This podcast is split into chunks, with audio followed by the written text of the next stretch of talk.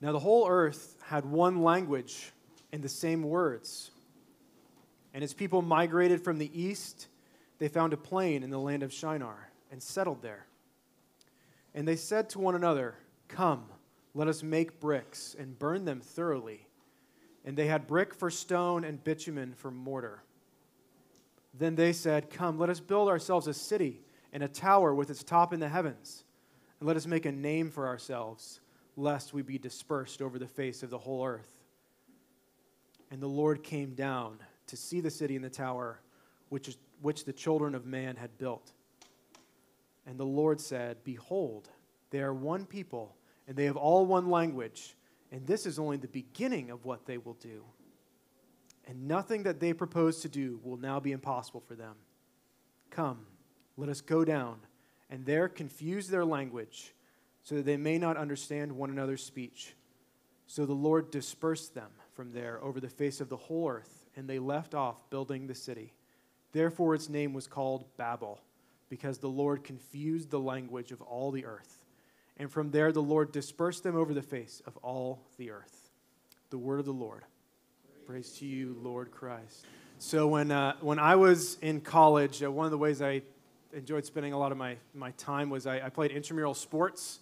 Uh, I went to the University of Pennsylvania here in the city in, in, in West Philly.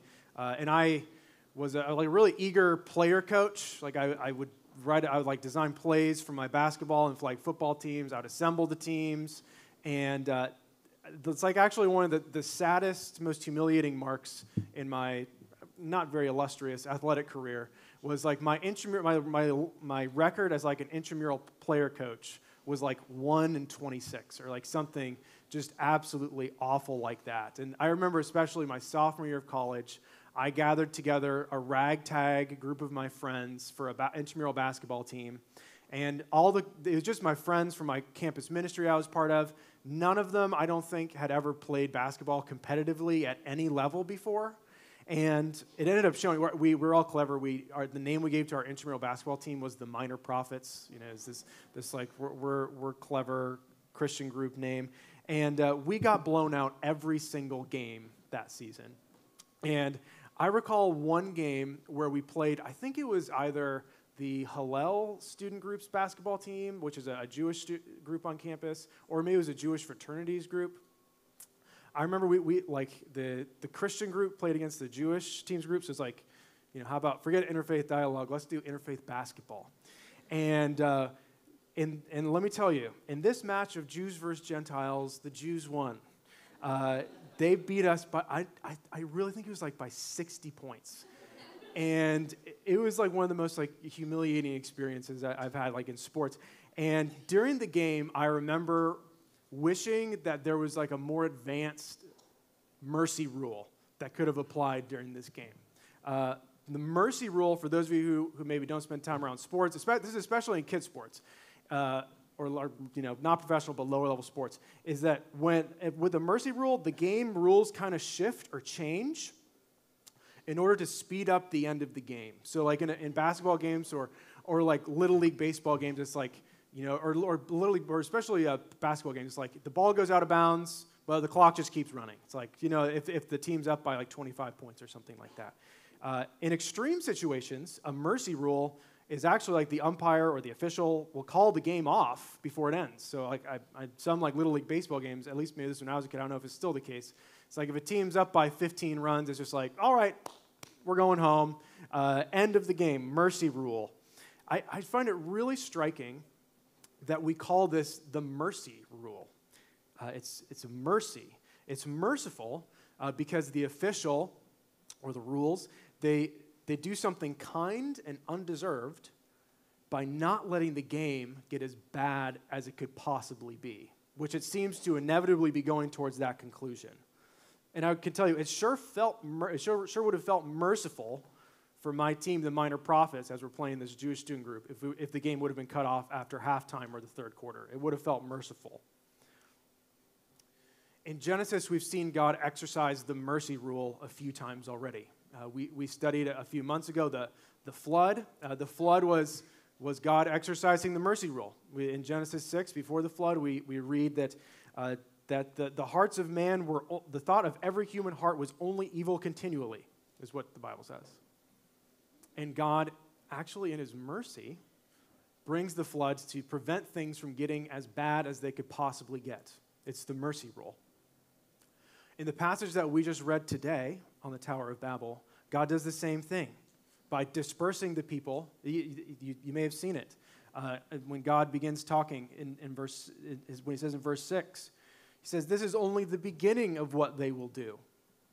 It's going to get worse. And God brings it to an end.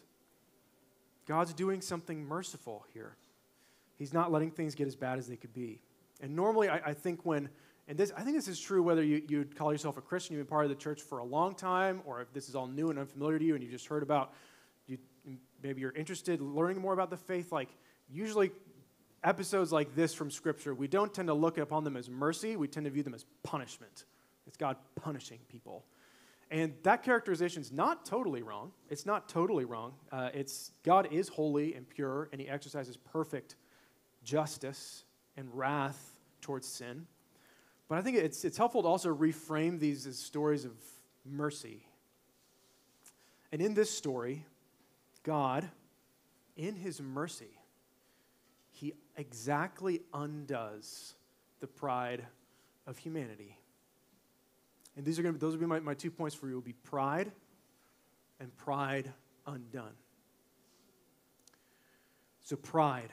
Let's look at these people who, who come to build this city and this tower in verses 1 and 2.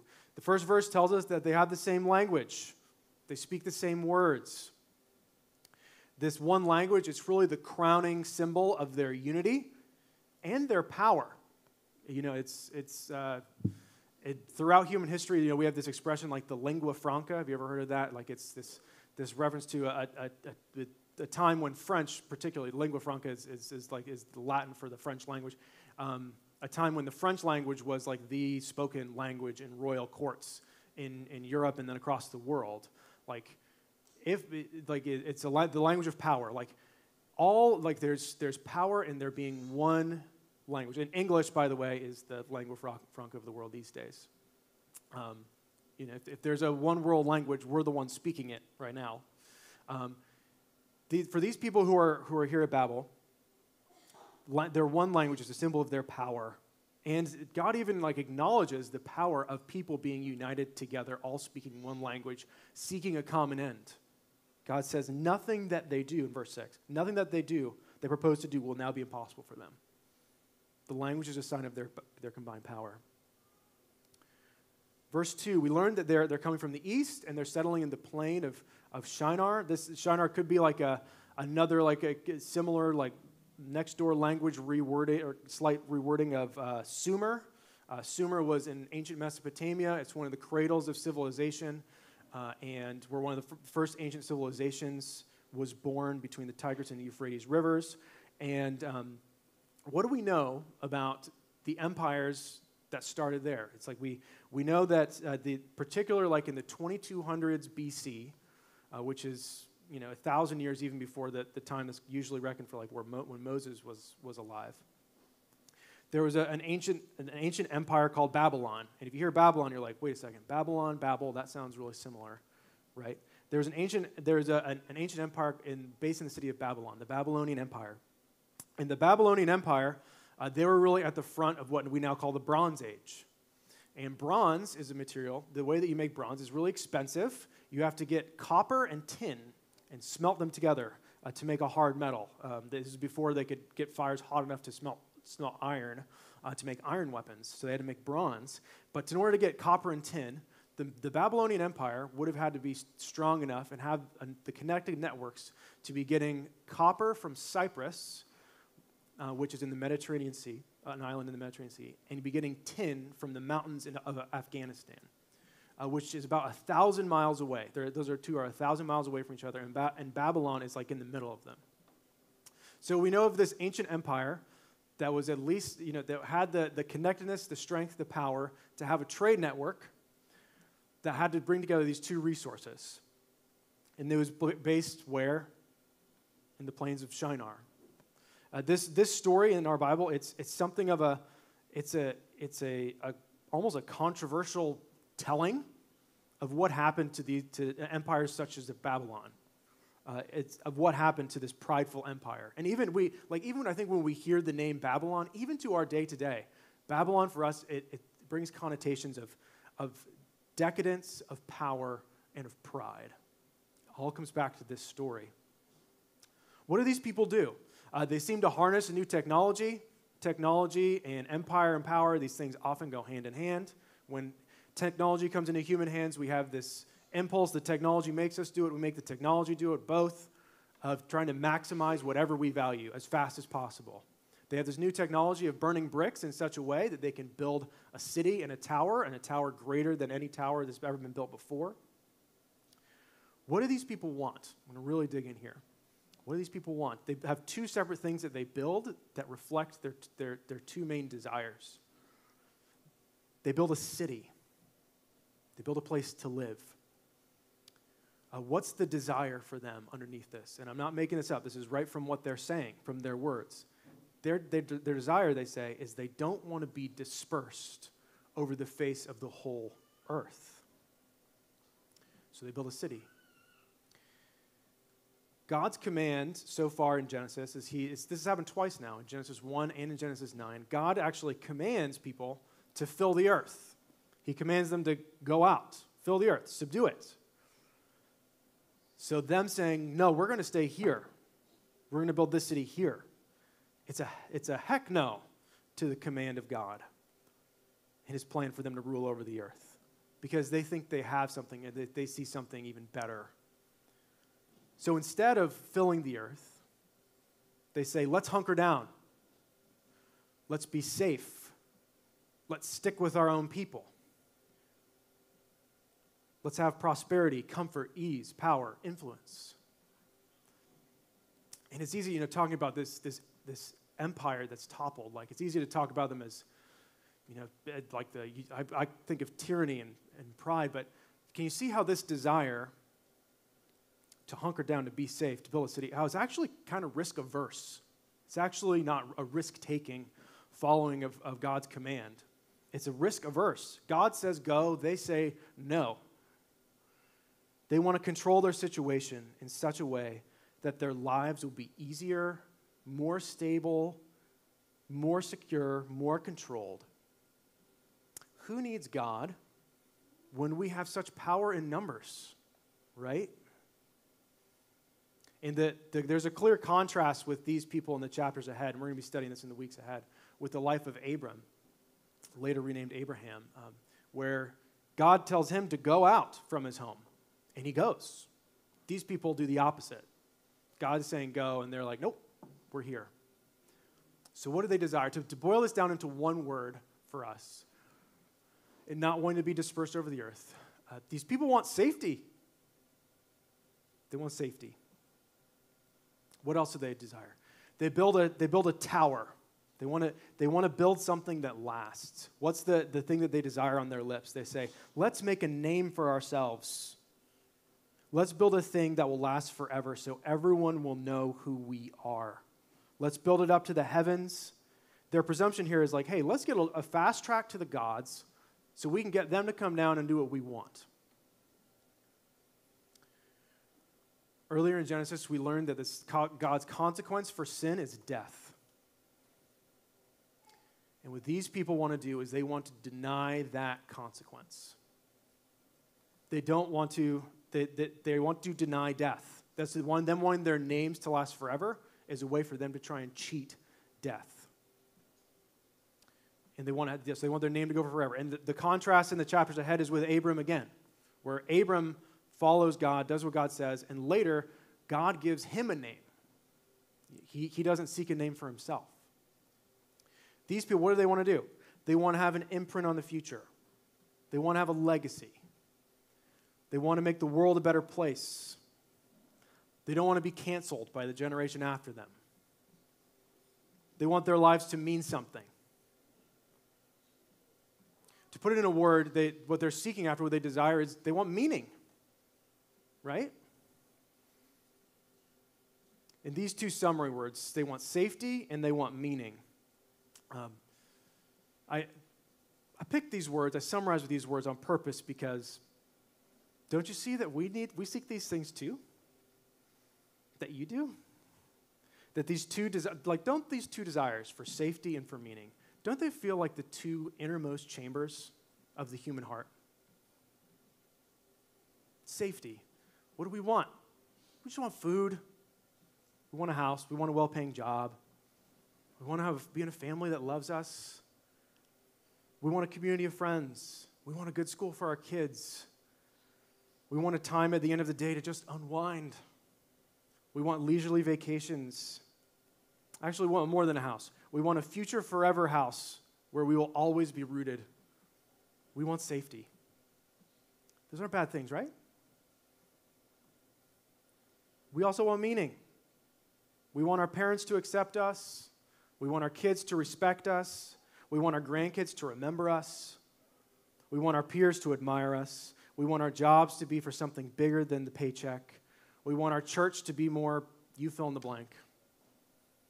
We want our careers to build something that lasts. We want our spirituality to be about, about the truth and not just cultural fluff. We want meaning. These aren't bad things, right? Without safety and meaning, we die. Literally and figuratively. And that's the very thing that these people fear. I think the very thing that we fear. It's pride. To think that we can find safety and meaning without God is the greatest evidence of human pride. And this is the frightening lesson of Babel. Over what big things in your life, the things closest in those two innermost chambers of your heart, safety and meaning, over what big things are you just blocking God out? And all the desires I just listed, where are you too proud? Where are you too afraid to bring God in, to let the rattling words of God speak? Is it where you live? The question of where you live? Are you letting God speak into your heart's desire to move?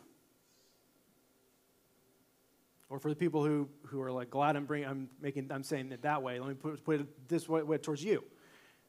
Are you letting God speak into your heart's desire to stay, but close yourself off from others because it's too risky?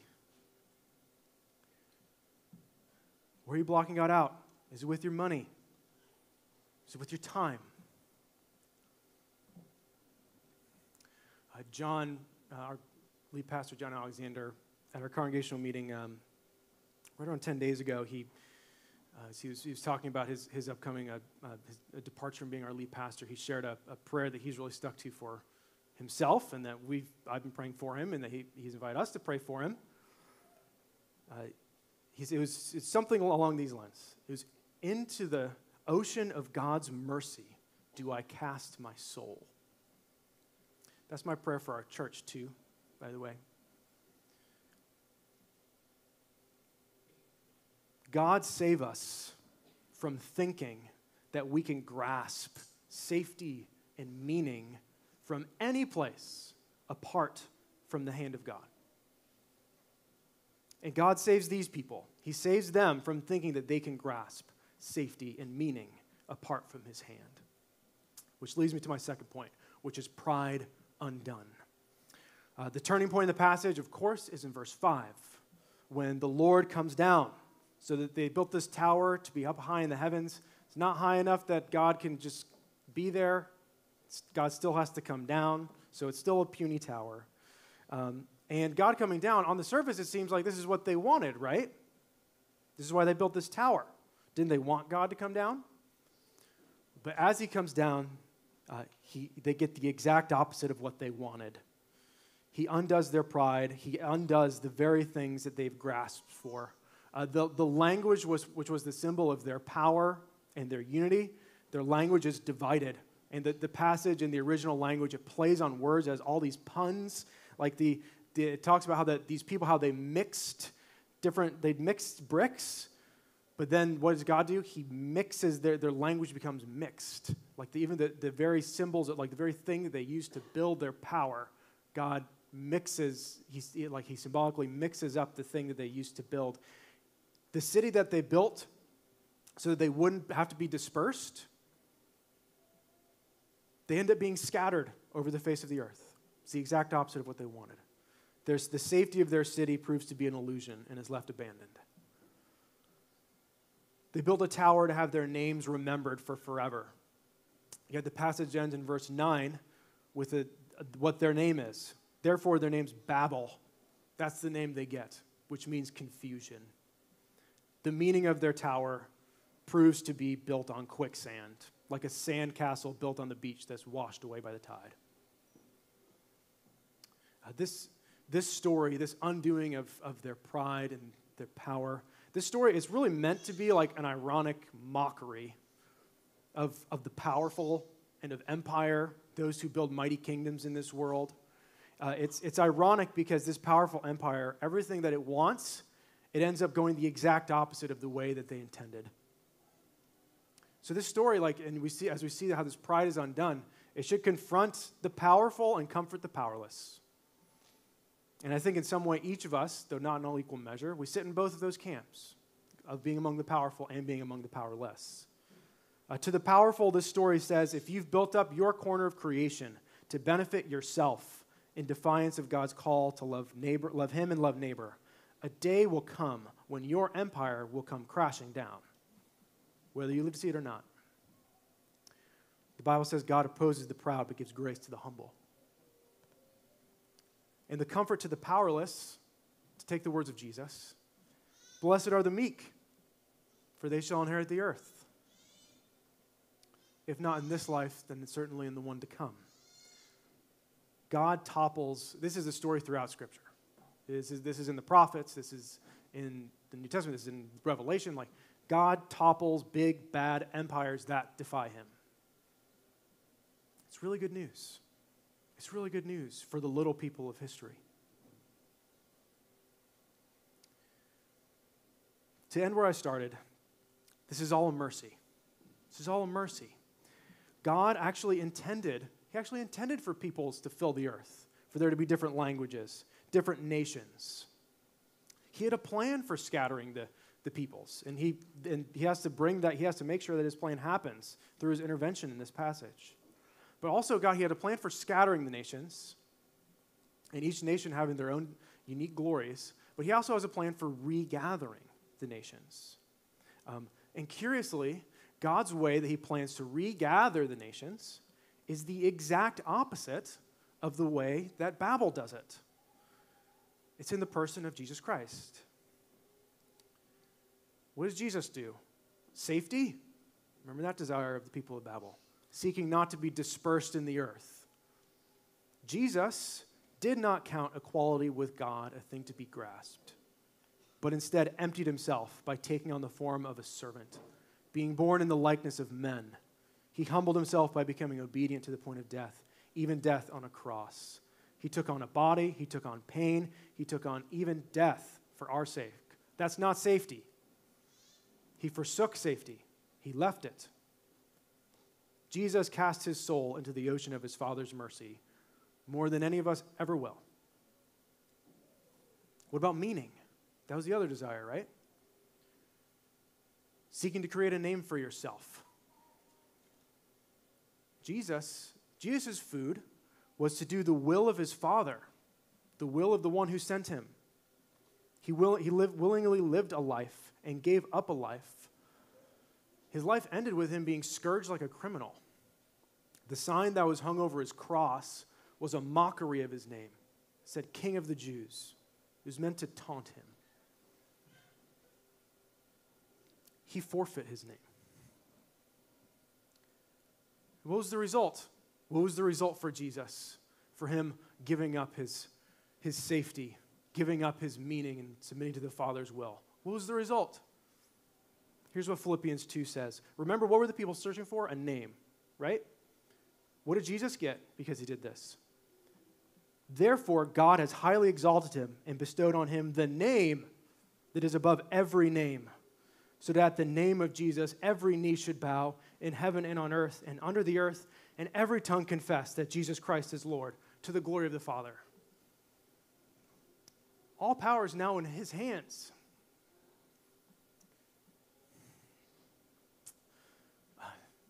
The way up is down. That's what we learn from Jesus. The way up is not the way of Babel. It's not grasping with everything we have after safety and meaning. If you want safety, if you want meaning, you go down. Cast yourself into the mercy of God. Unpry, unpry your fearful fingers from the things which you clutch the tightest, the treasures which you won't let go. Give them to God as Jesus did. Give them to God, and He will reward you, if not in this life, then in the one to come. If you're here and you're, you're, you're hearing all this and you're like, this is, this is all new to me, this talk about Jesus, I want to invite you, like, find your safety and your meaning in Christ. Doesn't, does this way not sound better than the way of Babel? Some of you, like, there, there are young people in this room, uh, more young people in this room, I think, than we usually have. The older people in this room, they'll tell you, hey, the safety and meaning that this world provides, it passes away. This story's true. The meaning of the world, ultimately, it amounts to meaninglessness. Not so with Christ. Not so. I invite you to find your meaning and your safety in Him. But I began that by talking about how Christ is going to be the one who regathers the nations. I don't want to lose that thread. How does He regather them? What are the nations? What are the languages? In Acts 2, uh, which is after Jesus has died, risen again, ascended, there's this like anti Babel event that happens where Jesus' disciples, it's just a few, a few folks gathered in a room in a tiny provincial corner of the Roman Empire. They're praying, and the Holy Spirit descends on them in fire, and they start speaking in languages, other languages that they don't know. But and for them, them started so they, they it's a way of God scattering them, right? They're speaking different languages. But for Babel, what was confusion, this, the dividing of languages, for the early church, it's power. It's calling. It's God calling them out to bring the nations back in in Christ. It's calling them back into this way of, of Jesus, uh, which is why it's, it's very appropriate, God's timing, uh, that, we're, that our, the event we're having after church today is discussing this book. Mike talked about it. Heal Us Emmanuel. It's because there are leaders at our church who really want to explore how it's been God's plan to scatter the nations and for each of them to bring their unique treasures back to Christ and worship the Father.